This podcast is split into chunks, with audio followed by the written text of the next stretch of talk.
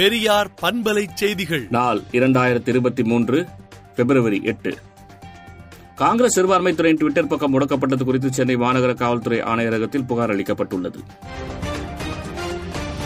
விவசாயிகளுக்கு உரிய இழப்பீட்டை உடனே வழங்க தமிழக அரசு நடவடிக்கை எடுக்க வேண்டும் என வி. கே. சசிகலா வலியுறுத்தியுள்ளார். ஈரோடு கிழக்கு தொகுதி இடைத்தேர்தலில் எண்பது பேரின் வேட்புமனுக்கள் ஏற்கப்பட்டுள்ளதாக தேர்தல் அலுவலர் தெரிவித்துள்ளார். முகசிதைவு நோயால் பாதிக்கப்பட்ட சிறுமி டானியாவை நேரில் சந்தித்த முதலமைச்சர் மு ஸ்டாலின் நலம் விசாரித்தார்.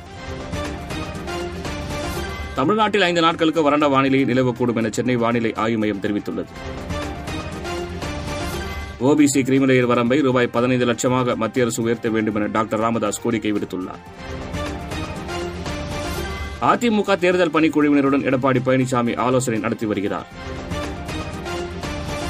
அதிமுக திமுக ஆகிய இரண்டு கட்சிகளுக்கும் தனது ஆதரவு இல்லை என்று அமமுக பொதுச் செயலாளர் டிடிவி தினகரன் தெரிவித்துள்ளார். ஒரு லட்சம் மாணவிகள் பயன்பெறும் புதுமை பெண் இரண்டாம் கட்ட திட்டத்தை முதலமைச்சர் மு ஸ்டாலின் தொடங்கி வைத்தார்.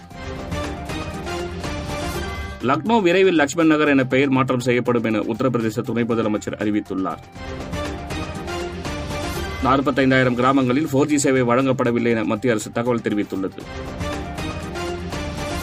அதானி விவகாரத்தில் பிரதமர் மோடியை அவையில் மௌனி பாபா என எதிர்க்கட்சித் தலைவர் மல்லிகார்ஜுன கார்கே கூறியது பரபரப்பை ஏற்படுத்தியது.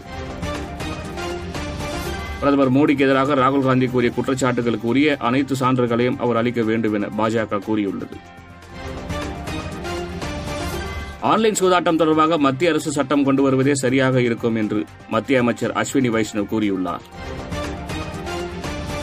சென்னை மெரினாவில் அமைய உள்ள பேனா நினைவு சின்னத்திற்கு எதிராக உச்சநீதிமன்றத்தில் பொதுநல மனு தாக்கல் செய்யப்பட்டுள்ளது. நாட்டோ கூட்டமைப்பு நாடுகளிலிருந்து சுமார் ஆயிரத்து நானூறு மீட்பு படையினர் துருக்கிக்கு அனுப்பப்பட்டுள்ளனர்.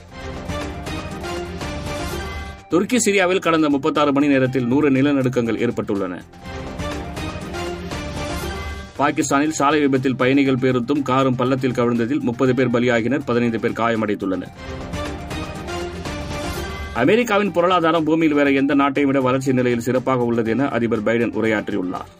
விடுதலை நாளேட்டை விடுதலை நாட்டியின் இணையதளத்தில் படியுங்கள். பெரியார் பண்பலை செய்திகளை நாள்தோறும் உங்கள் செல்பேசியிலேயே கேட்பதற்கு எட்டு ஒன்று இரண்டு நான்கு ஒன்று ஐந்து இரண்டு இரண்டு இரண்டு இரண்டு என்ற எண்ணுக்கு பெரியார் எஃப் நியூஸ் என்று வாட்ஸ்அப் மூலம் செய்தி அனுப்புங்கள்.